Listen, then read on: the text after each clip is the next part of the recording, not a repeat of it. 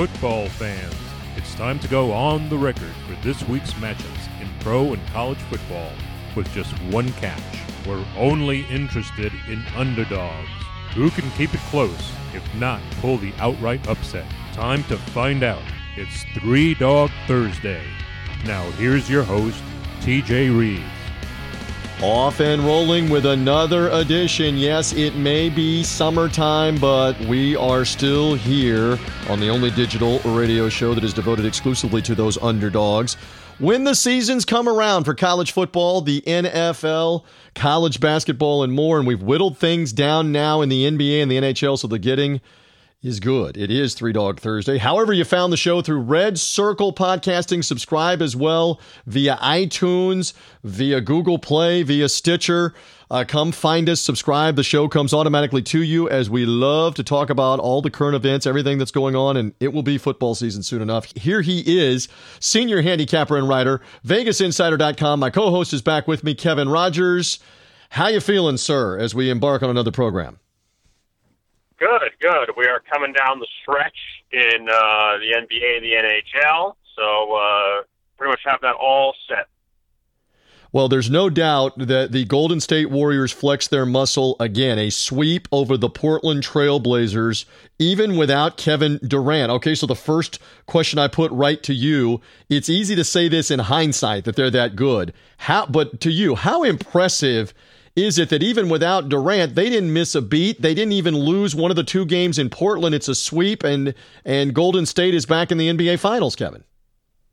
Well, I think the most impressive thing was the Warriors fell into a 17 point hole in Game Two and one, an 18 point hole in Game Three and one, another double digit deficit in Game Four and one in overtime. But that, you know, to to come back from all those deficits, you would think just by mathematics that Portland would win one of those games. I mean, even if they're down three to one heading back to Oakland, that they would still be hanging around in that series. And by all right, Portland, I mean, it was in all four games. Even in game one, they still hung around.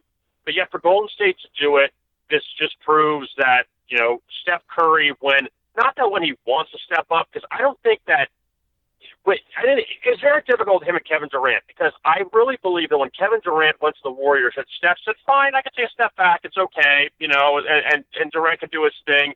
But then when Curry's got to be the guy, my goodness, what he did in that series, what he did at the end of the Houston series in that second half in the clincher in Game Six was just amazing. And and this is why he's one of the best in the NBA. And yeah, for Portland, you know, they gave a good effort. Honestly, I think a lot of NBA fans would have rather seen Golden State and Houston in the Western Conference Finals. Obviously, Houston being the four seed, that they couldn't play Golden State in the right. finals because of the way the seedings went. But uh, you know, Portland still gave a good run. It's just unfortunate they couldn't grab one of those. But just going back around to Durant, that you know, for Durant, there's got to be a part of you, and I don't care what you say there's got to be a part of you to see this, like, gosh, like this team can win without me. They don't need me. Like they don't need me. I know he's still a part of the team, and he'll hopefully be there for the finals.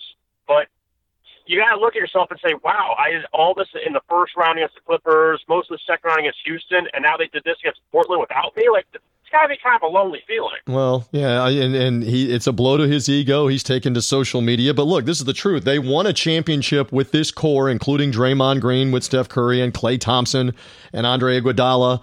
They they won a title without him. They blew the three to one lead to Cleveland and lost the next year, the year they won the seventy games. Uh, that season. Uh, but I mean, it's it's not as if they weren't really good, if not great, without him. And the difference in the point that you were making is he he can take games over as a scorer, and they will adjust their roles to let him do that. But when he's not there, you see Draymond Green has become a monster in the uh, in the sixth game of the Western Conference Final win, the clinching win over Houston. In these four games, he's picked up the slack with rebounding, with assists, with hitting three pointers on his own, stuff that he doesn't have to do if Durant is doing the bulk of the scoring. So. Uh, yeah, it's, and you can't give them enough accolades. I mean, five NBA finals in a row for the same team. It hasn't happened since the, the late 50s and the early 60s when the Boston Celtics went nine years in a row as the same team. I know LeBron James individually in the NBA finals eight straight years with Cleveland. Then you know this, Kevin, you're based in, in South Florida, the four years with Miami, then two more years with Cleveland. Uh, he was in the finals eight years as a player in a row. But I mean, it, it, say something. I mean, you got to say something for the job that Golden State has done. The the level of excellence sustained over five years to be back in the finals over and over and over again. Uh, that says something because not Michael Jordan's Bulls, not Magic's Lakers, not Bird Celtics. Bird Celtics got there four straight times. Magic's uh, Lakers got there four straight times. This is five in a row though for Golden State, Kevin. I'll tell you what the most impressive thing is that this is a team, and I know that people can say in Miami that, oh, you know, they got Bosh and LeBron to team up with Wade, you know, and they brought the super team. Forgetting about Durant for a second, this is this is I think the most impressive thing about the Golden State Warriors. That Steph Curry was not a top five pick. Klay Thompson was not a top five pick. That's right. Draymond Green was not a first round pick. That the core of that team, the main core that that went to the finals the first two years before Kevin Durant went there, that these are this isn't like they have you know, they got the number one pick three straight years. Now this is what they are. That they had guys that still were passed up. And, you know, Steph Curry went to a small school at Davidson, was passed up. He could have gone to the Knicks. Klay Thompson went to Washington State, son of an NBA player, was passed up, you know, and still went in the middle, you know, top You're middle right. of, the, of the first round. And then Draymond Green went to Michigan State, went in the second round. And these guys are all going to be Hall of Famers. And that's just the most impressive thing that they were able to find these guys and get them. That's why I always say in sports, you don't need to take to get the number one pick, do what the Knicks do. Like that doesn't work all the time. Just draft better. Draft better is what I always say, and the Warriors have done that. And the pieces that go together, that's the other thing you're saying. The fact that you have uh, Curry makes other people better. I've said this for decades on the radio, doing local, regional, national sports radio, doing podcasts like this. If you can make your teammates better, he's a fantastic passer and floor leader. If you can make them better, and Draymond Green, by the way, is an excellent passer. So when you have components, guys that can pass the ball like that and set their teammates up like that in transition in the half court, it makes you even more dangerous uh, with how they play. And I know we're, we're, we're gushing all over Golden State, but we should be. Uh, again, they are the two time defending champs, and they look like I, I don't. Uh, your take, all right? It, we we now know Toronto and Milwaukee will go to at least a sixth game, if not a seventh game. They're tied two all. They're going back to Milwaukee at the time we're doing this on Three Dog Thursday to play Game Five. I don't know that either one of those teams can beat Golden State. Do you give either one of them, Kevin, much hope to beat this Golden State team and derail derail them Durant or no Durant for the Warriors? I don't think Toronto can do it. I really don't believe that. I don't think they have enough past Kawhi Leonard. The way Milwaukee looked in Game Four, it's very hard to say they, that uh, they would beat Golden State, but I do believe that if the Bucks, you know, it's like anything else, if their shots fall if Kevin Durant plays, and we know he's not going to be 100%, okay? But if Kevin Durant plays, it's going to be very hard to see either of the Eastern teams beat them. If he doesn't play, I think Milwaukee's got a shot. That doesn't mean they're going to beat them, but I think Milwaukee's got a shot because they have a lot of shooters. They have, a, you know, a guy like Giannis who I don't know if if the Warriors can really slow him down. But Toronto, I don't really think they have a shot. Milwaukee, I think they can, but last night, uh, or, or rather, uh, in game number four, right? I don't think that that uh, that looked good for Milwaukee as far as that being a well, team that could potentially beat Golden State. There is one factor too, and that is Milwaukee had the best record in the NBA. So if they make the finals, they have game one, game two, potentially game seven in Milwaukee.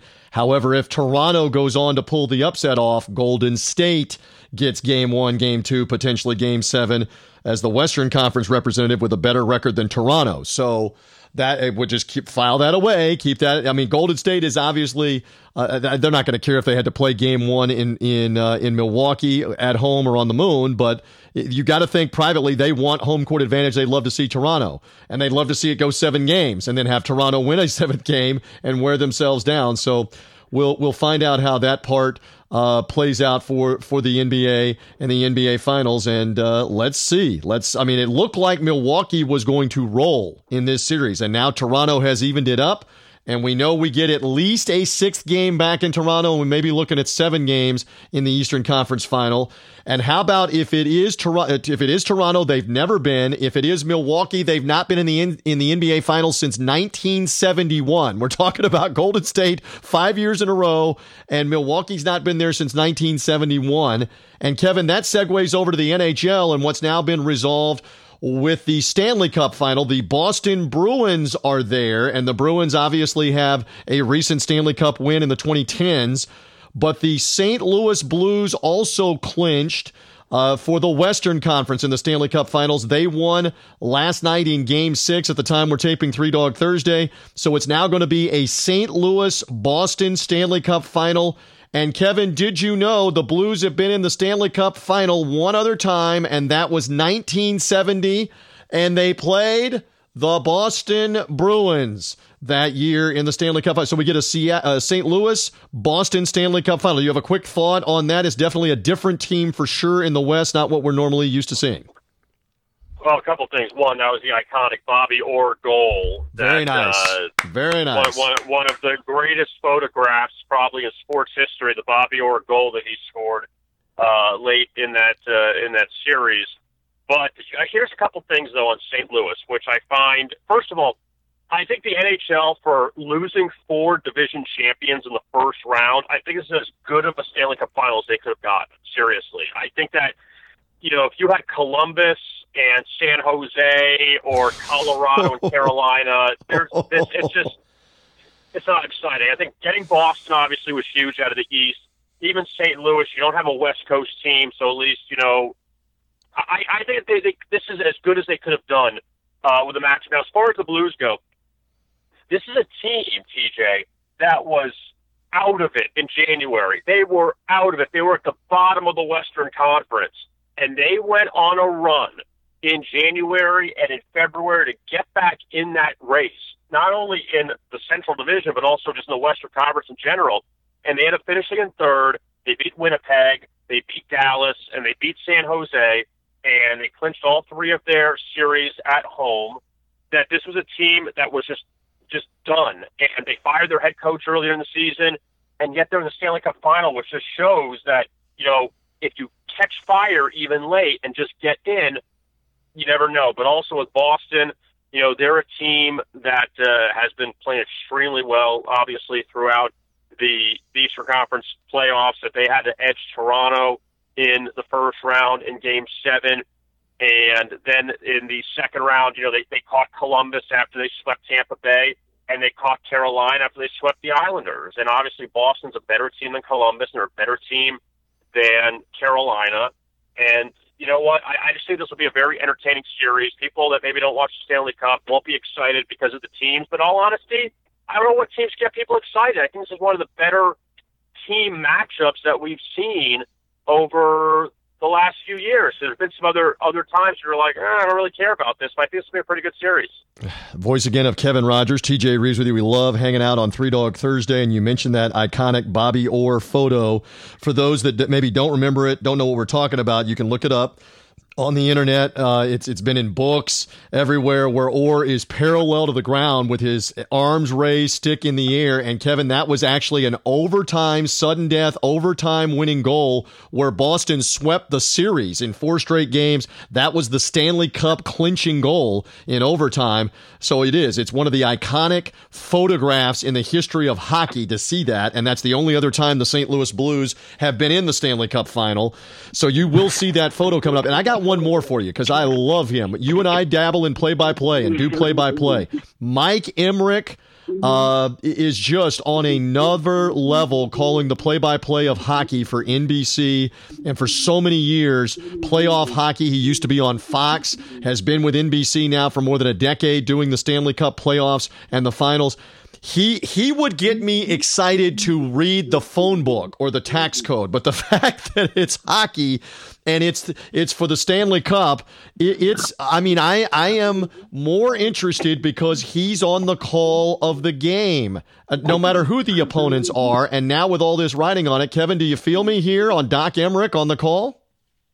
He's one of the best. I mean, if not the best. I'm, I'm not even talking about hockey, but as far as sportscasters yeah. that are out there, because what he does is he I mean it sounds simple, but he just calls the game. Like he's not over the top, he's not crazy. He just he uses vocabulary that just fits the moment. He knows yep. how to change it up and he just he just does it.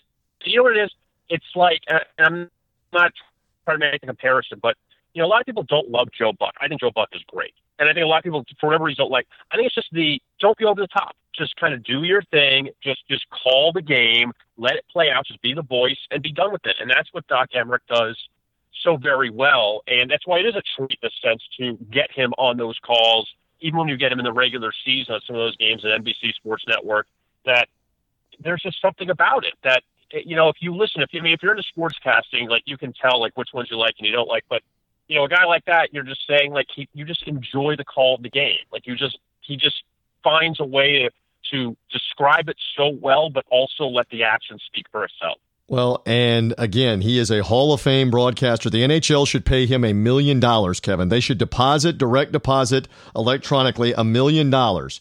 I'm serious, in his account every year because he's worth a million dollars worth of promotion and publicity. The way that he calls the game uh, for the league and, and ratchets it up, and the and the internet goes crazy and social media goes crazy with his calls of the game.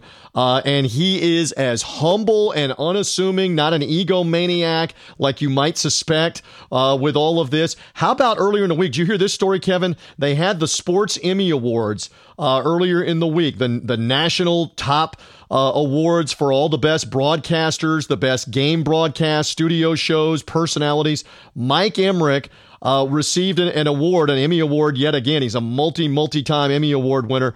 He stood up during his speech and encouraged young broadcasters to contact him. He gave out, Kevin, his personal email and said, I want you to put this on the internet, put it everywhere that it will go. If you are a young broadcaster, you can contact me. I'm happy to talk to you. I'm happy to tutor you. And he gave out his email address. I mean, it tells you how unassuming the guy is uh, and how what great perspective and a great ambassador for hockey and for broadcasting Emrick is. So it'll be a blast uh, to hear him. Uh, it, it's not something that Kevin and I will readily do. Just give out the personal email and hey, contact us on, on Of course, they can find oh, you. Uh, reach out to Doc Emrick. I'm like, oh, I'd reach out to Doc Emrick. I mean, yeah, I would give my email address. I'd reach out to him. Let me tell you. Can I? I want to digress and tell you one quick story where I met him for the first time, and I. It's an iconic moment when I met him. He was doing New Jersey Devils uh, uh, regional cable play by play back in the mid 1990s. And then when the postseason began, he was doing Fox. He would do the Fox